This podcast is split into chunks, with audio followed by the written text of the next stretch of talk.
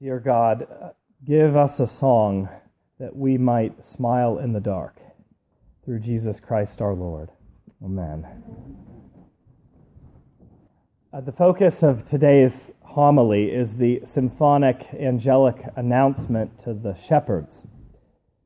Uh, this scene, just read from Luke's Gospel, is uh, a contrast to the chaotic cacophony of the Christmas narrative thus far.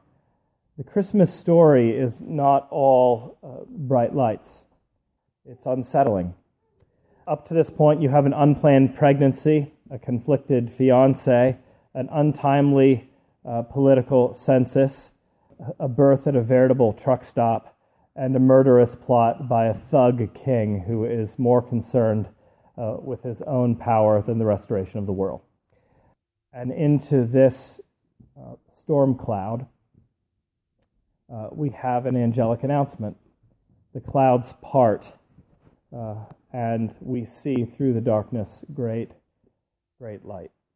And so I just want to say that at the beginning, because if you're not in the holiday spirit right now, if you haven't had your Norman Rockwell Christmas, you're not alone. The first Christmas family didn't have one either.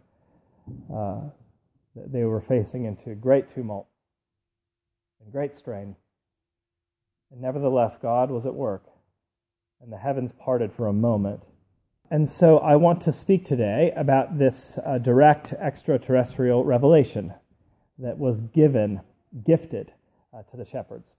Uh, there are really two parts of this angelic announcement. There's verses ten through twelve, which has to do with one, uh, one angel, one supernatural entity speaking directly to the shepherds, telling them to go to Bethlehem.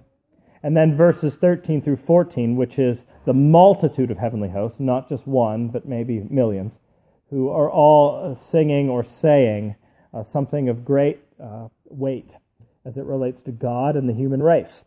And uh, so I'm going to divide the sermon into these two parts. And the, the first part is really about the scope of Christmas. And the second part is about the tone of Christmas, the emotional tone. So the first part. I want to consider the scope of Christmas. The scope of Christmas both in its audience and in its relevance. The angel said unto them, "Fear not, for behold, I bring you good tidings of great joy, which shall be to all people. For unto you is born this day in the city of David a Savior, which is Christ the Lord. And this shall be a sign unto you. You shall find the babe wrapped in swaddling clothes, lying in a manger." Now, the audience of Christmas, all people. Good news to all people. What I like about the Christmas story is that it involves, by its very nature, the extremes of life. Because on the one hand, you have the, the extreme poverty into which Jesus was born. He's not born at home. He's not born with a midwife. He's not born surrounded by his extended family. He's born probably in a cave. And he uh, doesn't have a crib, and so they, they place him in straw. They place him in the place where animals uh, feed. And so there's an appeal to poverty. On the other hand, there is an appeal to uh, wealthy, the wealthy intelligentsia, because at this time uh, you have a stirring in the in the Far East where magi are getting ready to leave their homes and follow a star that they might go to Bethlehem and have an encounter. They're on their way to see something great too. And so Christmas has this effect, this gathering effect uh, for various people. But I want to consider not just the extremes, I want to consider the particular recipients of this angelic announcement. And the particular recipients are shepherds. Shepherds were not broke. Shepherds were middle class, maybe slightly lower middle class field laborers, and these uh, poor sods are working the night shift. Uh, the shepherds are rough equivalent, the rough equivalent of people in our own day who drive uh, forklifts and who wait tables and who pump gas. Uh, and some of us here are, are maybe in that situation. Uh, but day laborers, night laborers, and some whom the world would regard uh, negatively as sort of average people, just your average people who have more month at the end of their money, and who struggle to send their kids to college, and who um, who who don't know if they can afford the bigger house, even though they need the bigger house. And uh, what I think is remarkable about this passage is that the angel is directed to average people. He doesn't just go to the extremes, he goes to average people. Now, this is important because some of us think that we need to be on the extremes of life to be regarded as important or significant. That is, we need to be wealthy enough in order to get attention and satisfaction, or pitiful enough to have later a great redemption story. You know, I used to be a starving artist with no hope, but then my talent was finally recognized, and I made a name for myself, and I'm making a lot of money, and now they're making a documentary about me, and it's on YouTube, even though it's not on P B S. But, but I mean, this is Thoreau, right? It's Thoreau. Most men lead lives of quiet desperation. Uh, that, that's most people are average and unambitious dullards uh, whom history will forget. Well, and that's to, that that verse uh, that verse from Thoreau that verse from Thoreau that semi-inspired little bit of wisdom uh, defeats everybody. Everybody's cut down by that, and everybody feels terrible after hearing it because we all put ourselves in the place of mediocrity. We're like Salieri in the movie Amadeus. We're the patron saint of mediocrity. But the good news is that the angel from God comes directly to the patron saints of mediocrity. He doesn't go to palaces, and he doesn't go to priests, and he's not even with the addicts on the street yet. He's with normal, middle-of-the-road people who never really made anything of themselves, and who aren't having documentaries made of their lives, and who just make enough to get by.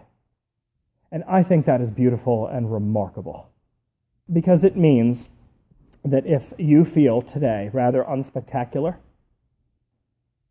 the angel of the Lord spoke to people just like you and just like me. And uh, that means that you are seen by the eyes of heaven, and you are not forgotten, not even for a New York minute. And so this is the audience of Christmas, the extremes, of course, but right down the middle as well. Everybody is drawn, everybody is involved. And so that's the audience of Christmas. The good news is for all people.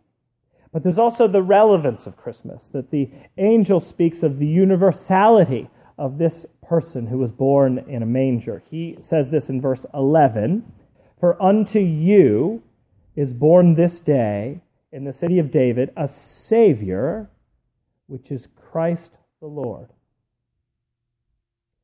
Now, this is what I want to say. Jesus Christ, at least according to the New Testament, is not a matter of personal taste. I could take him, or I could leave him. I like some of what he says, but I don't like other bits.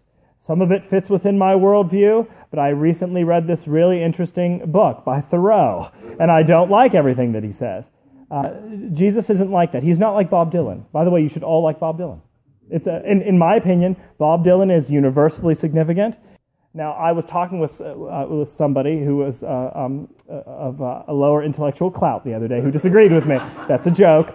And uh, and they said, no, no, no, you can't like Bob Dylan because his voice sounds like he's been gargling with hydrochloric acid.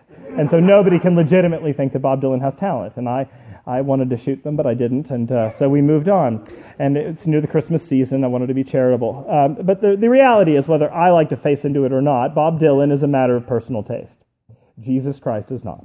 Claims made in this text uh, come through the titles that are given to him. Savior, that he's going to offer the world a great rescue that has never been offered before and will never be offered again. And then he's also called Christ. He is the anointed monarch, the great prophesied uh, king who is to come into the world, not just to be the ruler of Israel, but, to, but through Israel to be the ruler of everyone. And lastly, Lord, that he is God Almighty in the flesh, and that he is in a class all by himself. And so what we have in Jesus Christ is a person of universal relevance.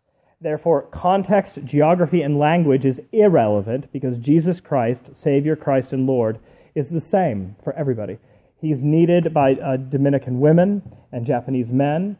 Uh, he is the savior of the Black Lives Matter advocates and the Blue Lives Matter advocates. He is for people that invest well and people that are bankrupt. He is for people um, who agree with James Dobson, and he is for the people whom James Dobson criticizes.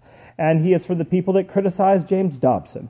uh, uh, that, that Jesus Christ is the great universal element. And I know this is an oft-repeated sentiment from me, and you probably get sick of hearing it, but I need it to get through, that everyone is the same as you. We're all the same. No matter how much we enjoy a bifurcated society where all, we have all these little split identities and we're trying to carve out individual niches with all this energy, and it's just utterly useless because, truth be told, everybody has the same crisis. We're out of sorts. Inside, we're out of sorts. With the people that we claim to love, we're out of sorts. And with God especially, we are out of sorts. We all have the same uh, crisis of conscience. And yet that crisis has been salved and solved and forever dealt with by the uh, Son of God born into the manger. Christmas has a universal relevance. And this is why, if Christmas does its job, it can birth in us a fresh sense of connection and unity that is given to all and relevant to all. Now, that runs counter to our nature because we like to build partitions rather than connections. This is what we do because we We deep down, we have an egomaniac inside of us who always wants attention and always wants to be right and always wants to win arguments and always wants to say something interesting or unique. And so we want to build some walls, but the, the, the truth of Christmas breaks them down. This quote comes from uh, Samuel Zveimer, who was a nineteenth century missionary to Egypt. But this is what he says about Christians who have yet to receive an inner reckoning that we're all on the same level. Most of us live on the narrow coast, and we have never ventured inland. We are afraid. We are timid. We are parochial. We are sectarian. One says, I am a Presbyterian. Another, I am a Methodist. Another, I am a fundamentalist. Another, I am a low church Anglican. The smaller the diameter of your love, the smaller the circumference of your spiritual understanding. But think upon Christmas. It gets better as you consider it. God says there, all are mine. The intent of Christmas is that our hearts would be enlarged. So that's the scope of Christmas. Uh, let me consider for a moment the tone of Christmas. There's a change in the scenery now. Instead of one angel, suddenly a multitude appear. The multitude sings, in verse fourteen, glory to God in the highest, and on earth peace, goodwill toward men. A short hymn, but a powerful one. The tone of Christmas is one of elation and delight. Like an organist intending to overwhelm her audience, uh, heaven pulls out all of the stops for the birth of Christ. And you have this grand theophany, which has never been seen in Scripture before, but now is presented before the watching eyes of the shepherds. And the angelic hosts all come out to loudly celebrate the incarnation, the enfleshment of God. Because it says something about God, and it says something to us. Notice that this hymn has two parts. One is about God, and one is about us. It starts with God. Glory to God in the highest. The birth of Jesus Christ puts God's glory, or his public honor, on the highest shelf. This moment of incarnation outshines everything else that God has ever done. It is more impressive than the constellations, the mountains in Ireland, and the northern lights. It is more spectacular than the entire book of Psalms, the prophecies of Isaiah, and the miracles of Elijah. Why? Charles Simeon gives us the answer. Charles Simeon gives us the reason in his sermon on this passage. This is what he says. In the incarnation of Christ, God is more honored than ever before. Wisdom and goodness and power had been displayed before in the formation of the whole creation. But there was no trace of mercy to be seen in any corner of the universe. That secret of God's own nature, kept hidden for ages, is now unveiled to the waking world. It's not speculative anymore. Maybe I'll be okay, maybe I won't be. You will be. Because the heart of God, the merciful heart of God, is now shown in the tender uh, offering of his own Son. This is what happens when the angels sing glory to God in the highest, because the whole world is about to be reclaimed. Uh, but then there's a word to us. It's glory to God in the highest, and on earth, peace, goodwill toward men. The whole purpose of Christmas was a slow beginning that would build and build and build and build until Good Friday. The whole purpose of Christmas was to reestablish a loving, safe relationship between warring parties. It was to bring reconciliation instead of enmity between human beings and God. The entwining of God with humanity is in a way to win us by building trust. Martin Luther put it this way in his Christmas sermon: "To me, there is no greater consolation given to mankind than this. Christ became a child, a babe, playing in the lap and at the breasts of his mother. Who would not find comfort in such a sight? Now is overcome the power of sin, death, hell, conscience, and guilt. If you come to this gurgling child and believe that he has come not to judge you, but to save you."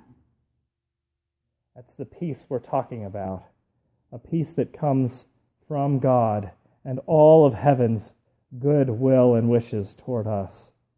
We may have abstract questions about God, and there is certainly room for them, but in Christ we perceive the unfaltering goodwill and tranquil intention of the heavens. And therefore the tone of Christmas in this initial Christmas hymn is jubilant and rich. It's like a lavish feast. I always think of my Italian family. We're going to see them tomorrow. We're going to have a ten-course meal uh, where the courses just keep coming. That's the abundant richness and depth of Christmas, the abundant glory to God, abundant peace and goodwill for us. All are lifted higher, and all are made fuller. I'm going to close this sermon with a story that underscores the scope and tone of Christmas. Uh, there was a young Guatemalan woman named Juana, born to a poor family, uh, who was so devout, spiritually inclined, and charitable that she was regarded at age eighteen as a living saint. In fact, her small village gave her the title, the Blessed Juana. Old people would sit next to her seeking spiritual uh, wisdom and healing prayers, and young children would pepper her with all sorts of questions that were important to them. On Christmas Eve, the Blessed Juana became gravely ill, and the children of her village flooded into her small bedroom, hoping to ask their questions before she left them for good. And the children said to her, "We are too little to understand very much, and the world is so very large and frightening for us. Can you help us to understand it? And can you help us to understand who we are?" And then came dozens of questions. Are we poor or are we rich? Are we kind or are we selfish? Are we healthy or are we sick? Are we angry or are we joyful? Are we blind, or do we see? Are we fools, or are we wise? Do we still have time, or is it running out?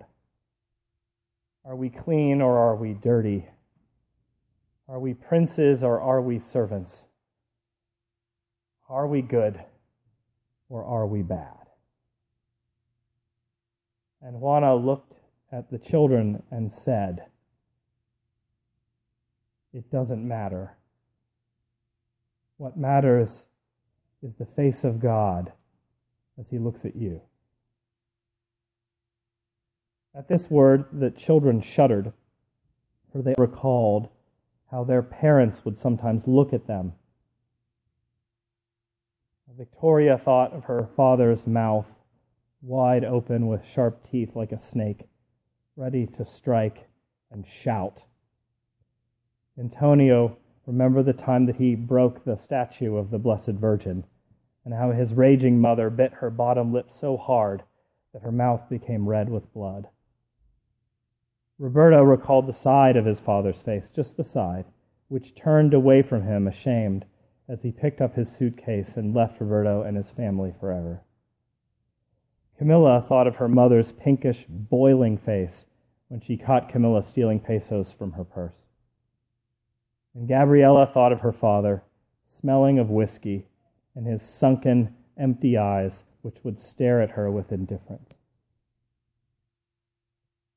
As they thought about God, they worried that his displeasure would look like their parents. And then the Blessed Juana, tears in her eyes, said to the children, "God is quite different than you might imagine. God does not stare. God does not turn his head toward the door. God does not boil. God's mouth is not bloodied. God does not shout. God smiles."